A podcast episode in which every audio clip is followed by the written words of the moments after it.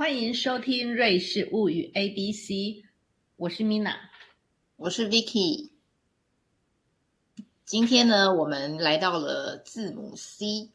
那么就是从呃 C 开头的几个字呢，来介绍有关瑞士文化里头的冷知识。那第一个是 cow， 然后跟 cow 有关的就是 cheese， 瑞士的起司，还有巧克力。然后呃，瑞士法郎 C H F， 从这四个面向这四个单字呢，来给大家说一说跟瑞士文化有关的几个代表。那么我们从 cow 就是乳牛开始好了，就是因为呢，我们在一般对于瑞士的印象呢，大概就是像比如说哎呀劳力士啊，或者是私人银行的秘密户头啊，好像觉得瑞士今天作为一个欧洲当中一个富额就是富国，这样小但是富的国家呢，它有一些高大上的寄存印象。但是其实如果我们回到比较长远的历史来看，这个国家呃其实是以农立国的，因为这个国家的相当大的一个国土面积是那个阿尔卑斯山嘛，就是它是整个从瑞士国境的西南向东北延伸。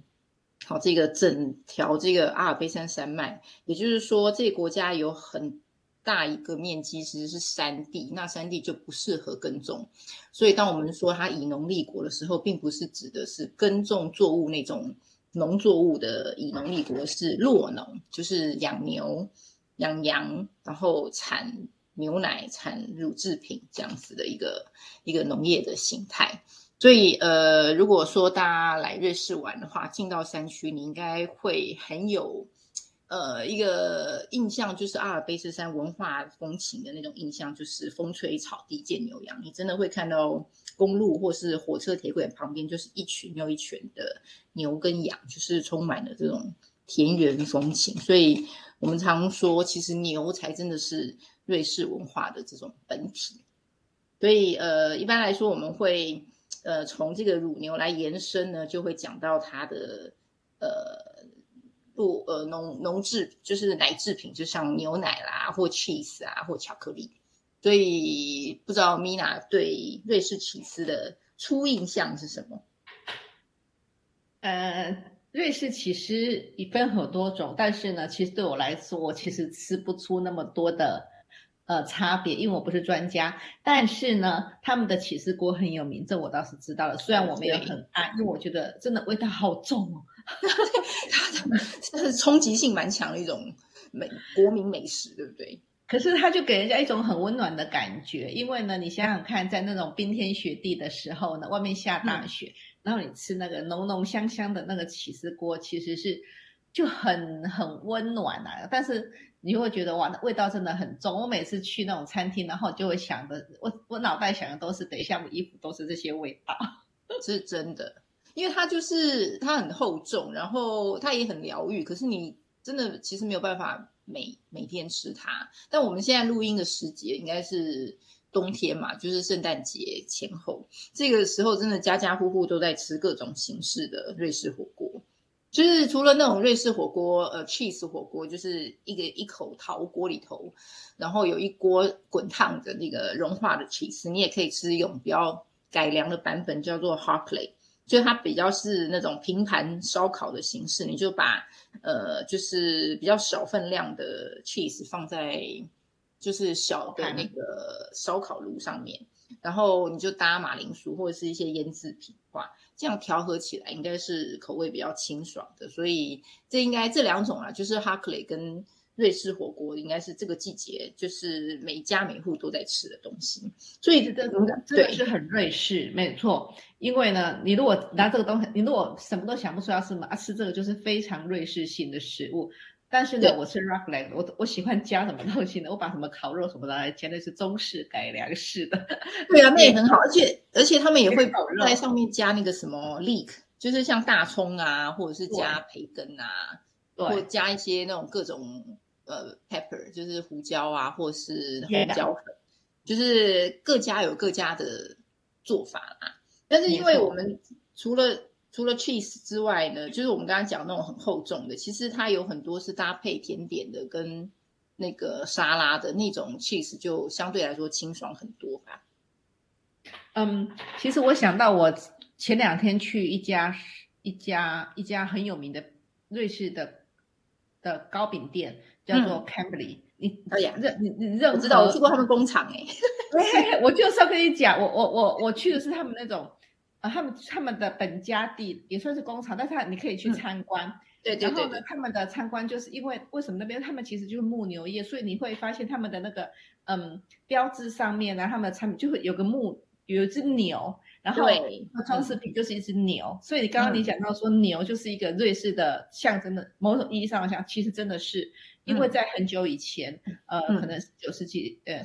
呃一一九零几年，那那时候其实瑞士并不是个有钱的国家，那其实很多人就是一个农牧国，然后乳牛，所以他们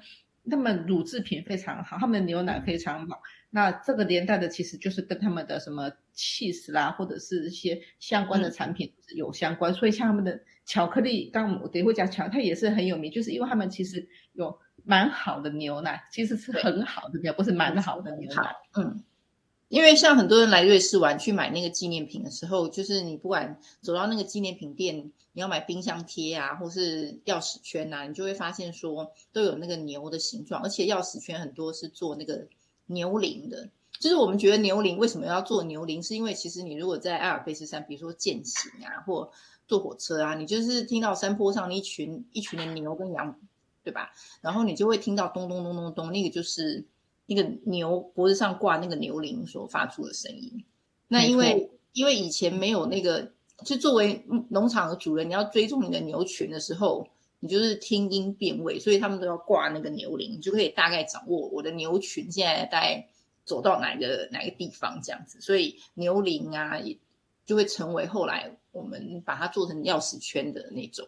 一个形式。还有像买到很多纪念品店会卖那种木刻，有没有？就是刻成小牛啊小羊，那也是因为那些落农，因为他们其实在山上过冬的时候，其实有大半的时间是很空闲的，他们会做很多那个手工艺品，所以他们那个时候在漫长的冬天里面就会涂就会雕刻出很多小的木雕，然后这也是一个以牛为形象的一个一个传统的工艺品这样子。嗯、真的真的，我就是那天在 Camberly 有看到、嗯、然后我就问就是当地带我们去的朋友说，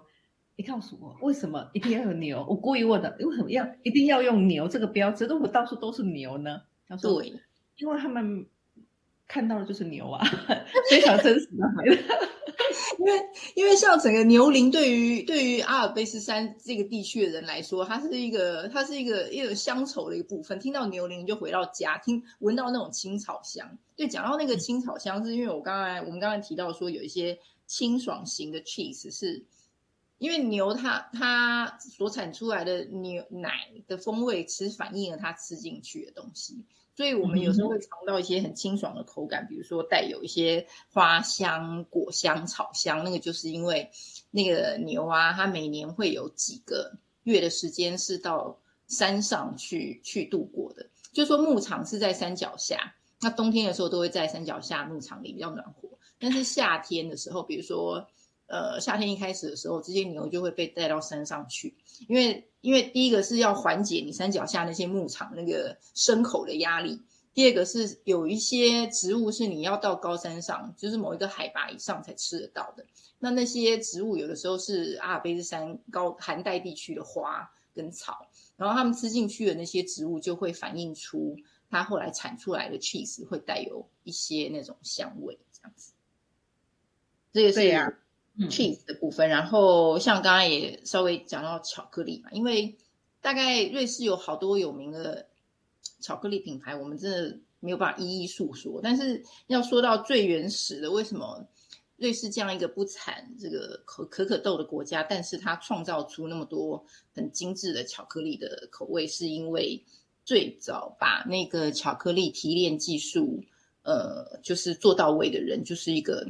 瑞士住在伯恩的一个一个那个 Rudolf Lindt， 对对对，就是因为他发明了一种机器，然后这个机器连带的让这个精炼巧克力的工法得以呃突破，所以它很很成功的融合了那些呃需要达到我们今天吃到那种很滑顺巧克力口感的一个一个一个技术的成熟。这个技术叫做 crochet， 就是精炼的意思。那就是说透过这个、嗯、这个 crochet 呢，你你可以把就是它那个巧克力混合那些物质里头有些酸性的物质，你可以把它很好的挥发掉，然后你又可以降低这个里头的水分，然后这两个因素达成以后，你就可以创造出很滑顺的口感，就是你尝起来不会带有颗粒，然后你可以感觉到那个可可豆跟那个嗯牛奶或是 cream 有很好的融合。那这个才是让我们今天谈到瑞士巧克力那种那种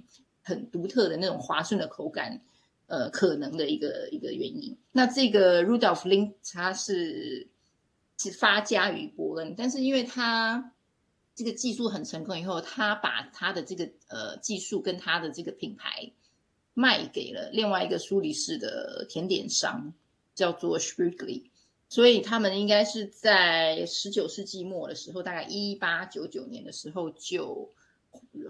合并成一个一个品牌。那可能他们在现在你会觉得他们有独立的这种品牌形象，但是他的公司的母公司呢就是一个合并的品牌，然后只是在说产品销售上还会有两个不同的大概独立的面貌。其实很像很多服装品牌也是，就是他一个集团里面做高阶或低阶，或者做年轻的，或者做呃熟龄的服装，但是他们的母公司是同一个。这个就是在一八九九年这两个就是那个瑞士联 Lindt 跟那个 Sprüngli 两个合并。那当时当这个 Rudolf Lindt 把这个技术卖给 Sprüngli 的时候，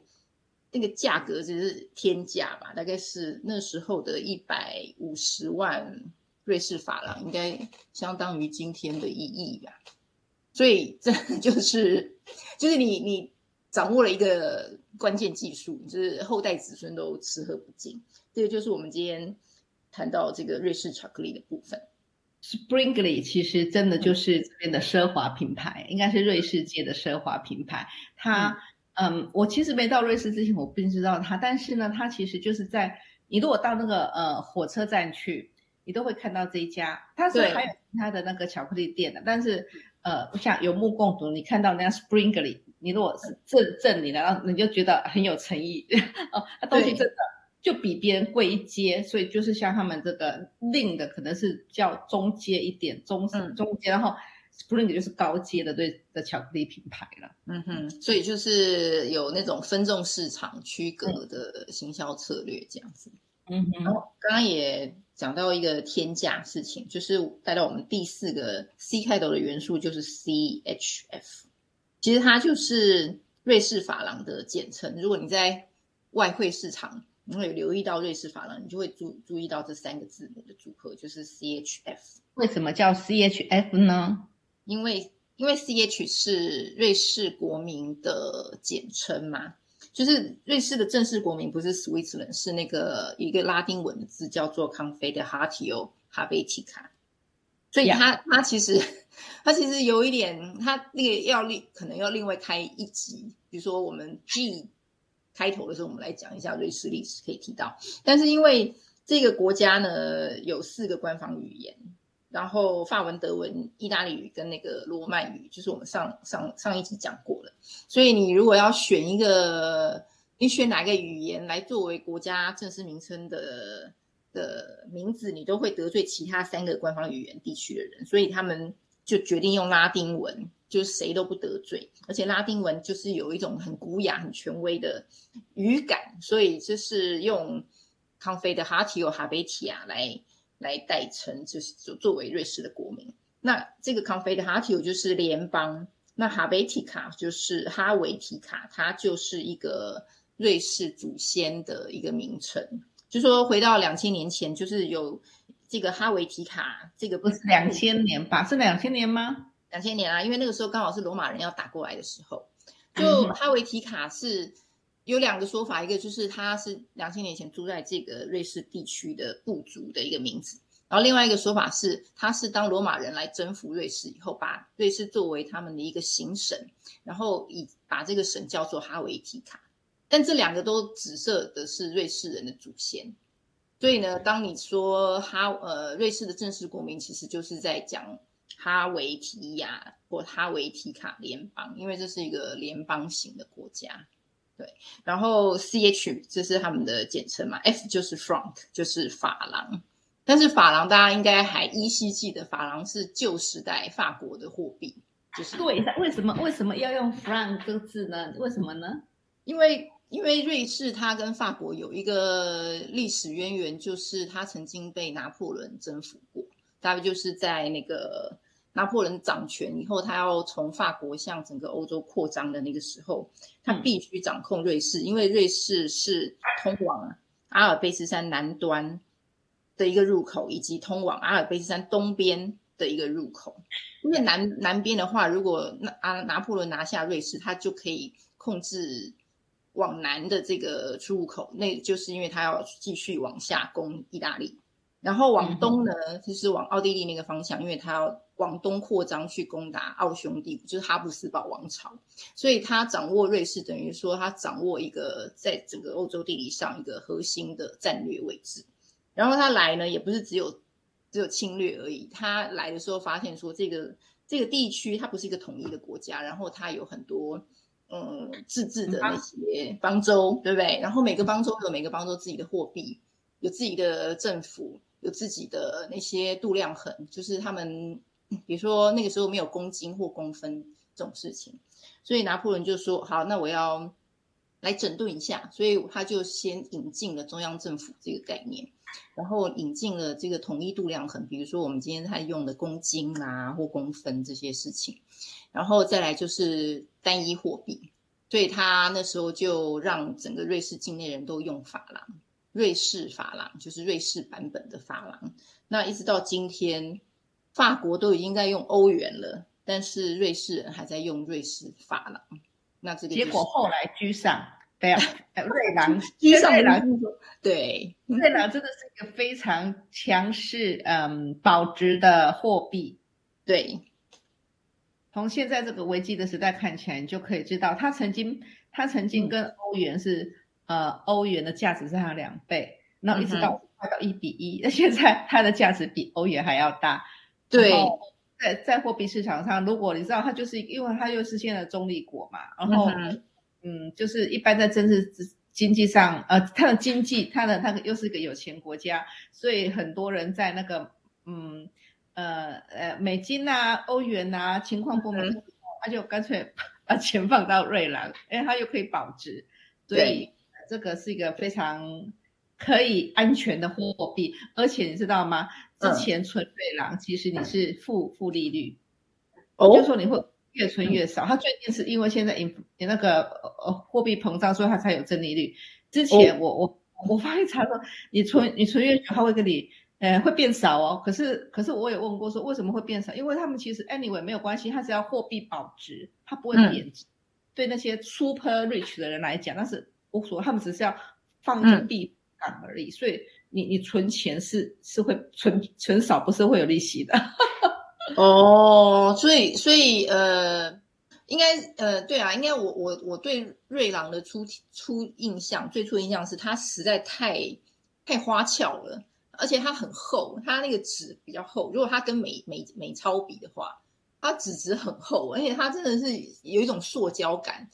我不知道是不是因为它防伪要做到很很多很很多细致的工法才去把一一张法郎做那么又厚，然后又又很多花纹，因为它几乎像拿很像童话童话王国的那种货币，它就是五颜六色，然后有压条啊，然后又整个很塑胶感，这是我对瑞郎的第一印象。而且还有一个特色就是说，它一张瑞郎上面它会有四个语言都写着呃瑞士国家银行，因为它就反映出这个国家有四个官方语言这样子。而且它就是十年前我来的时候，他们的那个法郎上的一些呃是主视觉都是一些艺就有艺术家，比如说雕塑家贾克梅蒂，还有一个那个科比艺、哦、他就就是当现代艺术大师，就他没有要放那些国家民族的伟人，他就放一些艺术家，就是就别别别树一格的的设计，这样我觉得还蛮蛮特别。嗯，你说到那个纸张、那个硬币、那个那个钞票的时候，我是觉得真的蛮漂亮，而且他们常在换，常常在换。我自己觉得啦，我没来几年已经看过他换过两次了，两版对不对？两版，然后但是很漂亮，说实在很漂亮。对、哦，我就觉得最大的币值是连一千吧，还是两千？你都觉得说拜托一千，一千是台台币三。台币三十，我从来没有手上拿那么大面额，瑞郎就是啊，很开心，今今天就已经谈了一些C，我们还有以后的C，如果我们节目继续下去的话，我们会一直回来，然后我们就再开发不同的C来谈。对的，对，那大家如果有对C有什么想法或是字母觉得可以来谈的呢，就欢迎留言给我们。嗯、那我们今天节目。好，这个地方为止咯。好，谢谢大家收听，拜拜。拜拜。